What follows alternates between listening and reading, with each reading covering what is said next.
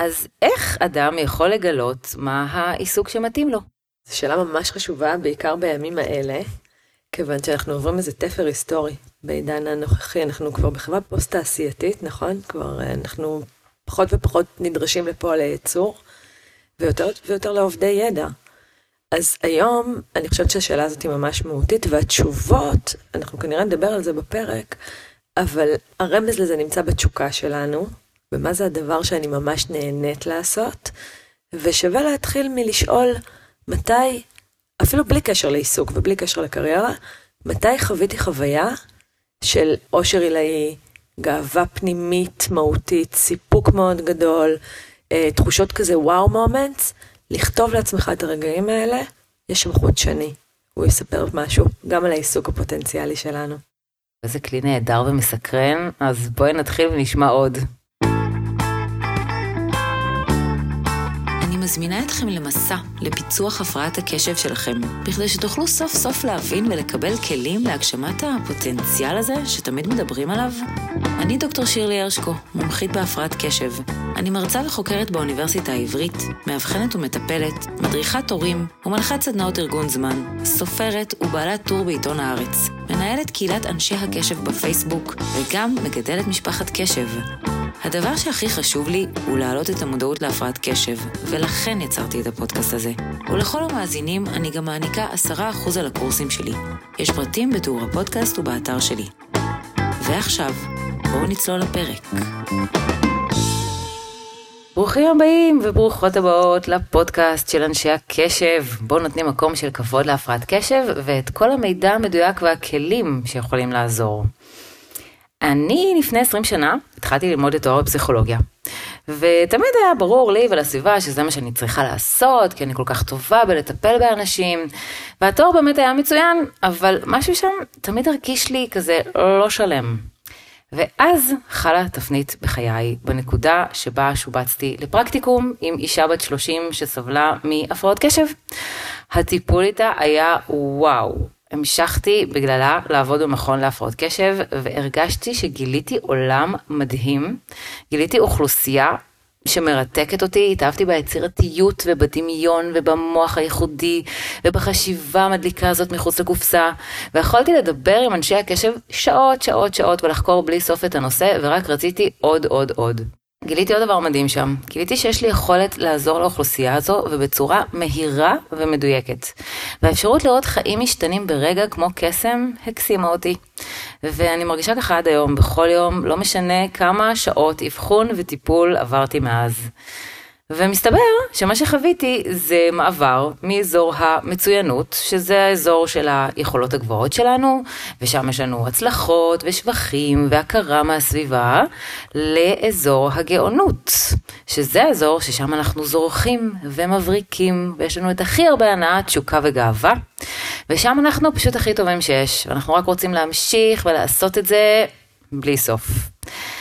מסתבר שלכל אחד מאיתנו, כן, ממש לכל אחד יש את אזור הגאונות הזה. אולי טרם גיליתם אותו, אבל הפרק הזה בטוח יעזור לכם. וכדי לדבר על זה, הזמנתי אלינו את המומחית דנה רגב, שהיא מאמנת יזמים ומנחת הפודקאסט מעלה בטוב. אז שלום דנה. אהלן שירלי, איזה כיף. ממש אני שמחה שבאת אלינו, כי אני מרגישה שמודל הגאונות שאת מדברת עליו המון, הוא נורא מתאים לאנשי הקשב, אפילו באופן ספציפי. אבל לפני שנדבר על מודל הגאונות, אני רוצה לשאול אותך שאלה. אני פוגשת הרבה אנשים שמרגישים לא טוב עם החיים שלהם, למרות שלכאורה יש להם הכל, הם הסתדרו, יש להם משפחה, יש להם עבודה. איך את מסבירה את זה? אני חושבת שחוויית חיים המקורית שממנה אני אישית הגעתי, ואני גם בעצם אליה הולכת במרכאות, זה אנשים שסך הכל טוב להם, וזה לא מרגיש טוב בכלל. והחוויה הזאת היא חוויה שהגם שהיא יכולה להיות בהרבה מובנים קצת מוכנעת, תחת תחושה של פינוק, גרידיות, כי יש לך הכל, על מה יש לך להלין? ואז היא גם מובילה, אגב, למה שנקרא חטא שני בבודהיזם, כלומר לאיזושהי האשמה עצמית. אולי אני תפוקה אם לא טוב לי ויש לי את כל הסיבות להיות מאושרת. אולי אני נולדתי עם חוסר שביעות רצון עם אה, מפלס נמוך של אושר, נכון? הרי גנטית אנחנו מושפעים, אז יכול להיות שאני, הגנים שלי לא מאפשרים לי להרגיש באמת שמחה. למה זה קורה? בתפיסה שלי היום, ואני חושבת שבמובן הזה מודל הגנות מאוד עוזר למפות את זה, אבל בתפיסה שלי זה כיוון שאנחנו פשוט לא מגלמים את התפקיד שאיתו נולדנו. יש משפט שאני מאוד מאוד אוהבת של, אה, שמצוטט מהבשורה על פי תומאס, שאומר, אם אתה מביא את מה שבתוכך, מה שבתוכך יציל אותך, אם אתה לא מביא את מה שבתוכך, מה שבתוכך יהרוס אותך. Mm. כלומר, החוויה הזאת שאם יש לי איזשהו תפקיד סלש ייעוד, ואני לא באמת מגלם, מבטא אותו, יש איזה דינדון וחריקה בלתי נפסקים. אז אני מבינה שבאמת מודל הגאונות ממש מסביר את הפערים האלו בזה שאתה כנראה מרגיש ככה כי אתה לא נמצא שם. אזור הגאונות ומודל הגאונות עוזר לנו אה, למפות את הרעיון הזה שהרגע פרסתי באופן יותר, נגיד, מובנה או לוגית, ואז כשאנחנו מסתכלים, אנחנו בעצם ממפים את הפעולות שלנו במהלך היום-יום, על פי ארבעה אזורים. האזור הראשון הוא אזור אי המסוגלות שלנו, שם אנחנו עושים פעולות שאנחנו ממש גרועים בהן, שהתוצאות הן באמת עגומות כצפוי, ואנחנו גם לא כל כך מחפשים להימצא באזור הזה, כי אף אחד לא רוצה להיות במקום שהוא לא טוב בו, הוא לא נהנה בו, והתוצאות שלו הן ברמה מאוד נמוכה. אז אזור אי המסוגלות זה בדרך כלל מקום שאנחנו נקלעים אליו, אנחנו לא בוחרים בו. האזור הבא זה אזור המסוגלות שלנו, ששם הרבה מאיתנו נמצאים לא מעט זמן מהיומיום שלנו. כאן אנחנו עושים פעולות שאנחנו סבירים בהן. התוצאות שלנו הן גם סבירות בהתאמה, וההנאה שלנו היא לא מן הגבוהות. זה מסוג הדברים שבחזקת המחויבויות שלנו, הצריכים. נגיד כמו לבשל. בעבורך ובעבור מישהו אחר זה, את יודעת, היצירה הכי אומנותית שלו. אבל בעבורך ובעבורי, בישול יכול להיות בהחלט אה, חוסה תחת הקטגוריה. כן. עושים, אף אחד אבל... לא שמעת את הלסת, עוד לא ביקשו ממני מתכון.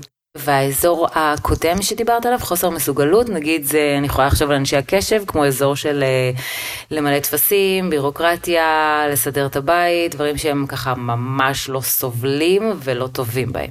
כן, עכשיו את יודעת, את מדברת על אנשי הקשב וזה ממש מעניין. תחשבי אפילו על תלמיד שהוא פשוט, אינטליגנציה כמותית שלו לא אינטליגנציה דומיננטית, ומדי יום הוא מגיע לבית ספר, והוא נדרש ללימודי מתמטיקה, והוא מבחינתו מרגיש כל יום, כל יום, כל יום את חוויית אי המסוגלות הזאת. כן, זה נורא בעיניי, שנותנים כזאת חשיבות למתמטיקה שהיא בכלל לא חשובה ביום-יום, ו...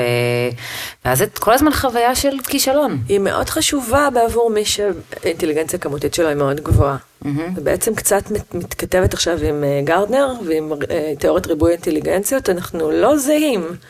ויש סיבה למגוון, אנחנו מרקם אנושי, למזלנו, כן, אנחנו, לא, אנחנו זקוקים לכמה פונקציות, גם כשהיינו בשבטים קטנים היה את ה healer, והיה את ה storyteller, והייתה את המבשלת, והייתה את הלקטת. כלומר, יש חשיבות לעובדה שאנחנו מחזיקים באינטליגנציות שונות. הם יספרו האינטליגנציות האלה על נטיות הלב שלנו, על ההנאה שלנו. ילד שנולד עם אינטליגנציה כמותית גבוהה, ככל הנראה מאוד יאהב להתעסק במתמטיקה. Mm-hmm. כן, אז את באמת אה, פה ממשיכה בעצם את ארבעת האזורים. נכון. אז דיברנו על אזור החוסר מסוגלות, אחר כך יש לנו את המסוגלות, והשניים הבאים. והבא שאחריו, אזור המצוינות הוא אזור ממלכד מכולם. כי כאן, ואגב, הוא מה שמוגדר, את שאלת שאלה בראשיתית, ככל הנראה האנשים האלה שיש להם הכל, או שהם אה, כאילו לכאורה אין להם סיבה להתלונן, אבל הם מרגישים שלא טוב להם, ככל הנראה הם גרים באזור המצוינות. כאן אנחנו נראה את עצמנו, ואני אומרת את זה הכי לא בהתנסות, גרתי שם הרבה שנים. אה, כאן אנחנו נראה את עצמנו עושים פעולות שאנחנו ממש ממש טובים בהן. אנחנו לא בסדר בהם, אנחנו לא סבירים, אנחנו מעולים, אנחנו מצוינים בהם. כתוצאה מזה גם התוצאות שלנו יהיו לא פחות ממצוינות. וכשהתוצאות שלנו מאוד טובות, והיכולות שלנו מאוד גבוהות, מה שמגיע כמטבע שהוא מטבע הפסיכולוגי הכי משמעותי שאנחנו יכולים לקבל מהעולם, זאת הכרה. מחיאות כפיים, קידום בעבודה, יותר לייקים בפייסבוק, יותר כסף בחשבון בנק, לא אלמנטים פעוטים, משמעותיים מאוד. אז באזור המצוינות שלנו אנחנו לכאורה מרגישים רובנו שהגענו ליעד, שזה הכי הרבה שאפשר לקבל. היכולות שלנו גבוהות, התוצאות נהדרות, והעולם אה, מריע לנו. למה עוד אפשר אה, לצפות? רק שהמקום הזה שמאוד ממלכד אותנו חסר חוליה נורא משמעותית, ולחוליה המשמעותית הזאתי, זה נשמע הכי שחוק בעולם, קוראים תשוקה. אנחנו לא נמצאים בתשוקה שלנו. אנחנו בהחלט מכוונים זרקור חיצוני למה העולם חושב עלינו, איפה אני נותנת ערך, אבל אין שם איזה נביאה פנימית. את קצת סיפרת את זה בסיפור האישי שלך. כן, את מבינה בפסיכולוגיה, את כנראה יש לך את הכישורים שמאפשרים לך אה, לעשות האקינג למכניזם אנושי, זה מעניין אותך. ככל הנראה גם תצליחי כשתעשי את זה, את יכולה להיות תלמידה מאוד טובה, או לכתוב אפילו מחקרים נהדרים, או להיות מטפלת נהדרת, אבל משהו שם לא היה בדיוק. וכשזה היה כן בדיוק, תגידי לי את, עם מה זה התכתב בתוכך? זאת אומרת, מה היה בטיפול הספציפי הזה, עם uh, מישהי שמחזיק, שהיא אשת קשב, שהביא אותך לחוות את הפער הזה, את יודעת לזהות אותו? כן, ממש. אני לא יכלתי להפסיק לחשוב על זה, אני רק רציתי להיפגש איתה עוד, אני ראיתי קסם בעיניים שלה, ואחר כך שעוד גם ראיתי בטיפול עצמו, איך אתה יכול לראות תוצאות מהירות ומדויקות, זה נתן לי תחושה של קסם שאין לתאר, והנה באמת עובדה, כמעט 20 שנה אחרי, אני רק רוצה לעשות את זה כל יום, כל היום, וקוראים לי משוגעת בגלל הכמות שעות שאני עובדת, אבל אני פשוט כל כך נהנית מזה. אפשר לראות את זה גם באמת בתוצאות של חייך, בהקשר הזה, סביב הנושא הזה של אנשי קשב, ככה זה נראה כשאנחנו בגאונות שלנו. כלומר, ואת כבר ממש דיברת את זה, אנחנו באזור הגאונות עושים פעולות שאנחנו ממש טובים בהן, היכולות שלנו פה גבוהות. ואולי נגיד מילה אחר כך על יכולות. אנחנו באמת נותנים ערך לעולם, כלומר מתקיים האלמנט הזה של תרומה, שגם מתקיים במצוינות, אבל זה גם מתכתב עם התשוקה הפנימית שלנו, עם חוויית הבעירה הזאת הפנימית, עם החוויה הזאת של נביאה שנובעת מתוכי, שאני באזור שלי, שעוד לפני שזכיתי למחיאות הכפיים, ועוד לפני שהספר שלי הפך להיות רב-מכר, ועוד לפני שקיבלתי את הפידבק מהמטופלת שלי שחיי השתנו, אני מרגיש, מרגישה, שמה שאני עושה או עושה, זה הדבר שלי. ואת אפילו בלי לשים לב, כשאת דיברת, כבר סימנת רמזים. Mm. כי כשאנחנו נמצאים באזורים האלה, בפעולות האלה, השפה שלנו, כשאנחנו מתארים את הרגעים האלה, היא מה שנקרא bodily language. אנחנו כבר מדברים בשפה שהיא מתארת איזו חוויה גופנית. את אמרת, זה רגעי קסם, רואים את זה בעיניים. מישהו אחר יגיד, הרגשתי שהנשמה שלי פרחה. אנשים אחרים אומרים דברים כמו, הייתי באלמנט שלי, או לחילופין זרחתי, או הברקתי, או אפילו לפעמים אנחנו ממש אומרים את המילים, הייתי גאון. אז אלה הרגעים שבאמת מסמנים לנו שזכינו לייחוד הזה של המשולש הקדוש, יכולות גבוהות, תשוקה ותרומה לעולם. מאוד מעניין, כי אני חושבת שרוב האנשים מכירים את אזור חוסר המסוגלות, דברים שהם גרועים בהם, ומסוגלות שסבבה, הם יכולים לעשות אותם, אבל הם לא אוהבים אותם. ומחפשים בעיקר בעבודה, אני חושבת, למרות שהלוואי והיו גם בעוד תחומים, מחפשים את uh, אזור המצוינות, אזור שאני טוב בו, יכול להצליח, לקבל הכרה, לקבל קידום, ולגמרי מפספסים את אזור הגאונות, כש... אני חושבת שספציפית לאנשי הקשב זה אפילו עוד יותר חשוב, כי בהפרעת קשב זה ידוע שאתה לא יכול להתרכז בדברים שהם לא מעניינים אותך. אתה צריך את הדבר שהכי מעניין אותך בעולם, שאין הרבה כאלה באמת, ואז אתה יכול להיות במצב מה שנקרא של היפר פוקוס, של שיא הריכוז, אתה מאה שעות שם, אתה עף על זה, אתה נהנה מזה. ופרופסור טל בן שחר, שגם ראיינתי אותו לפודקאסט, אמר על זה בדיוק משפט מדויק, שבהפרעת קשב יש מתנה, כי אתה חייב לעשות את מה שאתה אוהב. אחרת אתה פשוט לא יכול לעשות את זה ואתה לא עושה את זה. אז יש מצב שמצד אחד יותר קל להם להגיע לאזור הגאונות כי הם חייבים אותו כדי לתפקד, אבל מהצד השני אני חושבת שהרבה אנשים לא מוצאים את עצמם מבולבלים, מוסכים, רעשים של הסביבה, כישלונות מהעבר שיושבים עליהם, אז אולי נדבר גם איך אפשר לזהות את האזור הזה, להגיע אליו. אני ממש מתחברת למה שאת אומרת, כי את, את כמו שאת יודעת, הבן הבכור שלי מאובחן כמופרע קשב, אגב שאני פחות משתמשת במושג הזה. אנחנו קוראים לזה הפרעת קשב כי זה באמת מפריע מאוד לסביבה.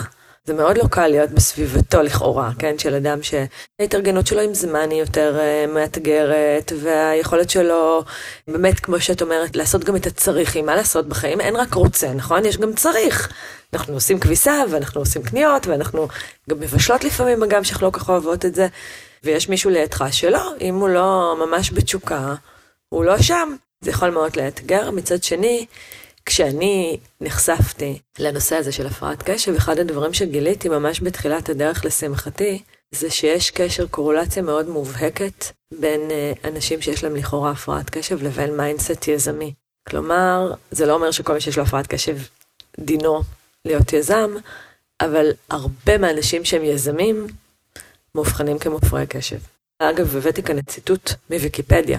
ממש תחת יזם, יזמים עם הפרעות קשב, ממש מדברים על זה שאנשים שיש להם תסמינים של הפרעת קשב, יש להם נטייה גבוהה יותר לפתח גישה ושאיפה ליזמות בהשוואה לאוכלוסייה הכללית, ואחת הסיבות היא כי יש להם גם עצמאות ואוטונומיה, ואנחנו יודעים שנכון, אנשי קשב הם מאוד מאוד קשובים למוטיבציה הפנימית שלהם, פחות לזו החיצונית, הם נוטים ליצירתיות, ויש להם גם נטייה מתונה לנטילת סיכונים, שכל יזם נדרש לזה.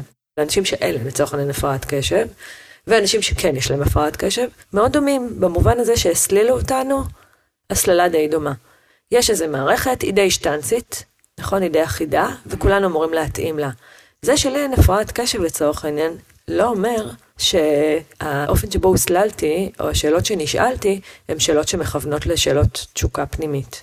את צודקת במובן הזה שאנשי הפרעת הקשב, ככל הנראה, יהיו הרבה יותר אלרט, הרבה יותר דרוכים, כי הם לא עושים כשהם לא בתשוקה, או כי זה המנוע ההכרחי בעבורם.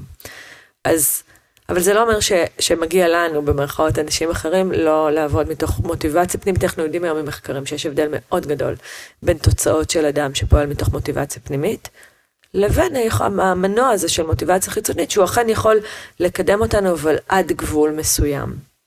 תחשבי על זה, באזור מצוינות את מגיעה לתוצאות מאוד גבוהות, להישגים, מה קורה כשאני מוסיפה את התבלין הזה שנקרא תשוקה? מה יקרה לתוצאות שלי?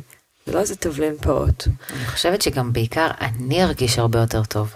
את תרגיש הרבה יותר טוב, וכתוצאה מזה גם התוצאות שלך יהיו יותר טובות, והתרומה שלך לעולם תהיה יותר משמעותית. אני מרגישה יותר טוב, זה לא מנותק. יש לזה ממש, מן הסתם, קשר ישיר לפעולות שלך, להתמדה שלך, את יודעת, דיברת כאן על סקרנות, אני יכולה לספר לך על עצמי, שבמעבר שלי בין אזור המצוינות לאזור הגאונות, מצאתי את עצמי פתאום עם חמישה ספרים על השידה כל הזמן, ועם איזה מין תסכול שאני לא מצליחה לקרוא את כל הספרים בתחום העניין שלי. ככה זה נראה. רובנו למדנו, גם באוניברסיטה וכולי, והמון פעמים השתעממנו מול החומר, אני אלמד, העברנו לילות לבנים מחוסר חשק, כי דחינו את הלימודים שלנו ליום לפני המבחן. כשאתה באמת באמת נמצא באזור שלך, אתה על זה, אתה רוצה בזה, אתה לא, לא צריך לשדל אותך, לא צריך שיהיה דדליין חיצוני כדי שמאוד תסתקרן.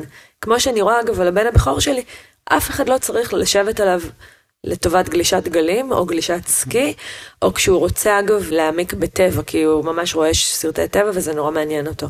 הוא עושה את זה מאליו. זאת למידה שקורית כך או אחרת, היא מתרחשת. אז לשאלתך איך אנחנו מתחקרים אחרי האזור הזה, יש כל מיני כלים. אני לא רוצה להציג כאן איזשהו מצג שווא ואיזה מקסם כזה הבטחתי, שמדובר באיזה, רק תענו על שאלה 1, 2, 3 ואתם כבר... אני חושבת שזה מסע, שזה מסע פנימי וזה מסע חיים. במקום לשאול את השאלה, איך אני יכול להתאים את עצמי לעולם שסביבי, השאלה תהיה איך האני הזה מוצא או בורא לעצמו את העולם שמתאים לו. והשאלה הזאת היא שאלה משנת חיים. איך תזהו את הרגעים בחיים שלכם שהייתם במקסימום שלכם? חוויתם איזשהו שיא. תמיד נותנת דוגמה שאני מאוד אוהבת, שכשאנחנו חושבים רגע על הטבע, על האבולוציה, המטרה של כולנו כאן, ובזה אנחנו כנראה שותפים, מבחינת אימא האדמה, זה שנתרבה, נכון? אנחנו אמורים להמשיך את עצמנו, לשרוד ולהתרבות. עכשיו, איך האבולוציה דאגה לוודא שאכן נעשה את זה? שנאהב את זה. שנאהב את זה, שיהיה לנו כיף, שנהנה. היא לא קראה לי, כינסה את כולנו לאיזה מין אספת... אה, חירום. כן, בדיוק, ואמרה, תקשיבו חברים, הולך להיות כואב, דורש מאמץ, קצת יזע, קצת דמעות, אבל כולנו באמת נחווה את זה, וכתוצאה מזה נתרבה. לא, היא יצרה את הדבר הנורא פשוט שנקרא אורגזמה, וראה זה פלא, לא צריך לדבר עם אף אחד, לא צריך להסביר. האדם, החווה, לבד ידעו בדיוק איך לממש את מטרת הטבע, נכון? לגמרי. מינימום מאמץ, אין הרבה, יעילות. טבע מאוד טוב בזה. אנחנו אומרות את זה בחיוך, אבל אנחנו ממש התחנכנו על ברכי דם, יזע ודמעות. אנחנו ממש מקועקע לנו במודע או שלא המשפט no pain no gain. אנחנו בהרבה מובנים מקדשים סבל, ואנחנו מבקשים פה להפוך את, הת, את התקליט שוב, להפוך את התמונה ולהגיד, לא, תארו לכם שדווקא המקומות שמסמנים את העיסוק הפוטנציאלי המיטבי שלכם, הם תוצר של ההנאה המקסימלית שלכם. אם נעשה פרפרזה לדוגמה שנתנו, המקומות שבהם חוויתם אורגזמה מנטלית. מתי זה קרה? תזכרו את החיים שלכם, שירות צבאי, לימודים, בין אם זה תואר ראשון ותואר שני, עבודה ראשונה, עבודה שנייה, הורות, זוגיות, זה לא חייב להיות רק מתחום העשייה. תזהו את הרגעים שממש ממש הרגשתם חוויה עילאית פנימית עוד קודם למחיאות הכפיים של הסביבה, עוד קודם לתוצאות של ההכרה, כיוון שכולנו מכוותים ליהנות מההכרה, ואנחנו מחפשים דווקא את הרגעים שהם קודמים לזה, שמעידים על התשוקה הפנימית. את יודעת, זה מזכיר לי נושא טיפה אחר, אבל מאוד קשור לגבי ההורים. של ילדי הקשב, שבאמת לרוב נקלעים ממצב כזה של טוב, ואיזה טיפולים יש, לאיזה טיפולים ללכת, ואיזה טיפול תרופתי, וריפוי בעיסוק, ורכיבה על סוסים, ולאן ללכת, ותבליט סיגל מטפל, ובאמת משקיעים המון זמן בטיפול, בקשיים. ומתחת לאף יש שם ילד שמסומן. עם חוזקות. כן. כן, ובאמת המקום של החוזק, אז, אז פחות, גם לפעמים פחות נשאר זמן אליו, או לפעמים פחות חושבים עליו, אבל זה ממש לא פחות חשוב מלטפל בקשיים, לחזק את החוזקה הזאת, בין אם זה משהו יצירתי, או אם זה בישול, או אם זה כל דבר שהילד חזק בו ואוהב, זה גם נורא מעלה את הערך העצמי באותו הזמן, וזה גם באמת סוג של um, השקעה לעתיד. בהמשך אולי הילד הזה לא יצטרך כמונו לשבת ו- ולחשוב, רגע, איפה, איפה זה היה, אלא זה יהיה כל כך תמוה בו, אז זה גם משהו להורים. באמת לא לשכוח לחזק את החוזקה הזאת כדי שהילד בסוף יגיע לאזור הגאונות. אני חושבת שזה ממש הציווי שלנו בעידן הזה מכל כך הרבה סיבות, בין השאר גם בגלל מה שקורה בשוק העבודה. אז אתה צריך להבין, שוק העבודה היום לא מחפש רובוטים, כי רובוטים כבר יש. Mm-hmm. הם חיים בינינו והם הרבה יותר טובים מאיתנו בלהיות רובוטים. Mm-hmm. הם לא יוצאים להפסקת סיגריה, אין להם פיפי והם לא ישנים. והם ממש לא עושים טעויות. מה שאי אפשר לקחת מאיתנו, זה את המרכיבים הבלתי רובוטיים שלנו. והמרכיבים האנושיים הבלתי רובוטיים שלנו מגולמים באזור הגאונות שלנו. את יודעת, לפעמים החוזקות האלה שאת מדברת אותן, הן אף פעם לא מצטיירות כאיזה ג'וב טייטל. אמא לא תסתכל על הילד שלה ותגיד, mm, רואה חשבון לעתיד. לא, זה לא שם. אבל אנחנו נראה את הילד הזה שהפעילויות הגופניות מאוד מדברות אליו, ויש בו איזו אינטליגנציה גופנית כזאת. ונראה את זה דרך זה שהוא באמת יהיה, לא יודעת מה, כדורגלן מצוין, או יש לו קשר אה, באמת עם אה, פעולות עם כדור, או לחילופין עם אתלטיקה כזו או אחרת, או לחילופין, באמת זה יכול להיות גם בהקשר של ילדים שאת תראי אותם עפים בטבע. אגב, אני אומרת ילדים, וזה נכון גם לגבי הילדים המבוגרים שאנחנו.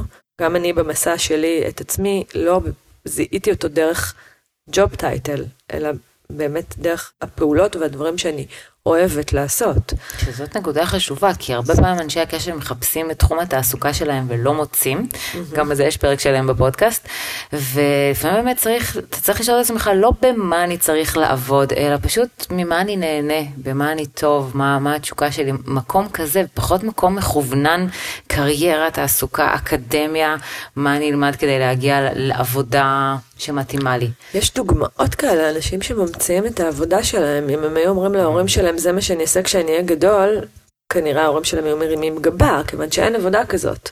ואז הם הולכים להיות סטארטאפיסטים מטורפים. ואנשים ממציאים היום את, את העבודה שלהם, ואני ממש מזמינה אנשים להתחיל להתחקות אחרי דמויות שונות. שאת יודעת, גם אם נחשוב עלייך, שירלי, את בהרבה מובנים, את כבר לא נמצאת באיזה משבצת נורא נורא, נכון? אה, מסורתית. מנהלת קהילה וכתבת ספרים, זאת אומרת, יש איזה תמהיל בתוך העשייה שלך, שהוא לא שירלי היא פסיכולוגית, טה טה טה טה טה. את יזמת של משהו. אז את אני אפילו לא יודעת להגדיר את זה בשם, אני לא יודעת אם לך יש שם כזה, כי לא. את עושה המון דברים תחת המטריה הזאת של מה שאת עושה. ככה זה נראה כשאנחנו באזור הגאונות שלנו, זה לא מת, מתלבש בהכרח על איזה, את יודעת, קטגוריה מאוד ברורה וספציפית. את הזמנת אותי אבל לספק כלים, אז אולי הכלי השני הוא לשאול את עצמנו, אגב, ההסתכלות על מודל, מודלים אחרים, על מקורות השראה, במי אני מקנא? וזאת שאלה טריקית, כי mm-hmm. קנאה זה רגש לא כיפי, אנחנו גם, הוא ירוק, אחד נכון. משבעת החטאים בנצרות, אנחנו כמעט לא מודים בו, גם לא בינינו לבין עצמנו, הוא מרגיש נורא קטן, אבל קנאה היא לא בהכרח צרות עין, היא גם מקפלת בתוכה את משאלות הלב שלנו. זה לא בהכרח מספר לי שאני רוצה ברעתו של האחר, אלא זה מספר לי שאני רוצה בטובתי שלי, והאחר הזה, הוא מסמן משהו, כי אני לא מקנאה בכל אחד.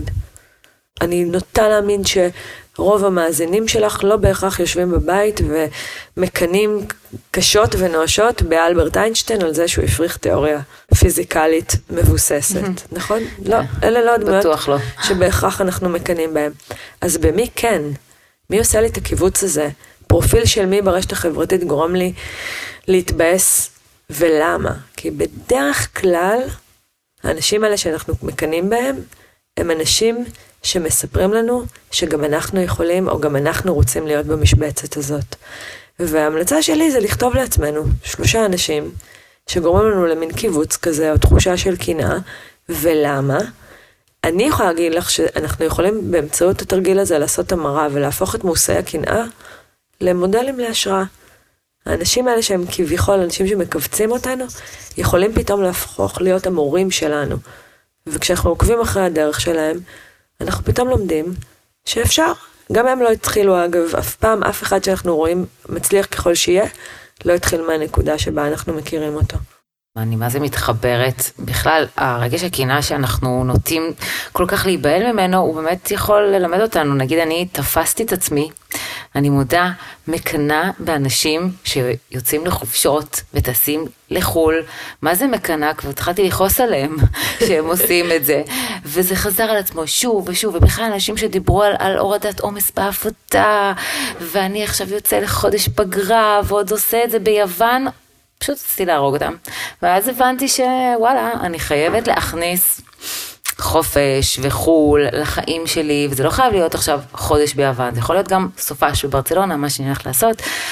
אבל uh, בעצם הקנאה הזאת, היא, היא לימדה אותי מה אני צריכה בסוף לעשות. סורגו, אני ממש מזדהה, אני גם עכשיו בימים של איך אפשר רגע לעצור שנייה, כי אנחנו זקוקים גם לזה, וזאת גם הזדמנות טובה להגיד את זה. אני חושבת שמודל הגאונות מקפל בתוכו המון דברים, אנחנו נוגעות ככה בעוקצות את הנושא. אבל אחד הדברים שהוא מדבר עליהם באמת, זה להתחיל להתחבר פנימה, ולהתחבר פנימה זה לא רק לשאול מה העיסוק שלי, זה באמת להתחיל להכיר את המכוונים שנמצאים. אנחנו חושבים שאנחנו, אין לנו דשבורד, אבל יש לנו. והדשבורד שלנו זה רגשות. אין רגש אחד שהוא לא לוגי, מוצדק או פונקציונלי. גם רגש האשמה, אגב, יש לו סיבות מאוד טובות אבולוציונית. בוודאי שגם לקנאה. גם לכעס, גם לפחד, גם לעצב, וברגע שאני לומדת להכיר בראש ובראשונה במה שאני מרגישה, ואחר כך להבין מה הרגש הזה מקפל או על מה הוא מסמן, אני לומדת אותי. ממש ככה. אז באמת נתת שני כלים מעולים, אחד זה לשאול איזה רגעים בחיים שלי אני זוכר שנורא נהניתי והיה לי תשוקה ו- ואהבתי להיות שם, הייתי טוב בזה, עוד לפני מחיאות הכפיים הסביבה, אלא אני הרגשתי את זה. והכלי השני החמוד ביותר זה לשאול את עצמי במי אני מקנא. יש עוד איזשהו כלי חשוב נוסף? יש כמה, את יודעת, אני אתן אולי שניים, והם ככה מתכתבים אחד עם השני. האחד זה מה אהבתי מאוד לעשות כשהייתי ילד.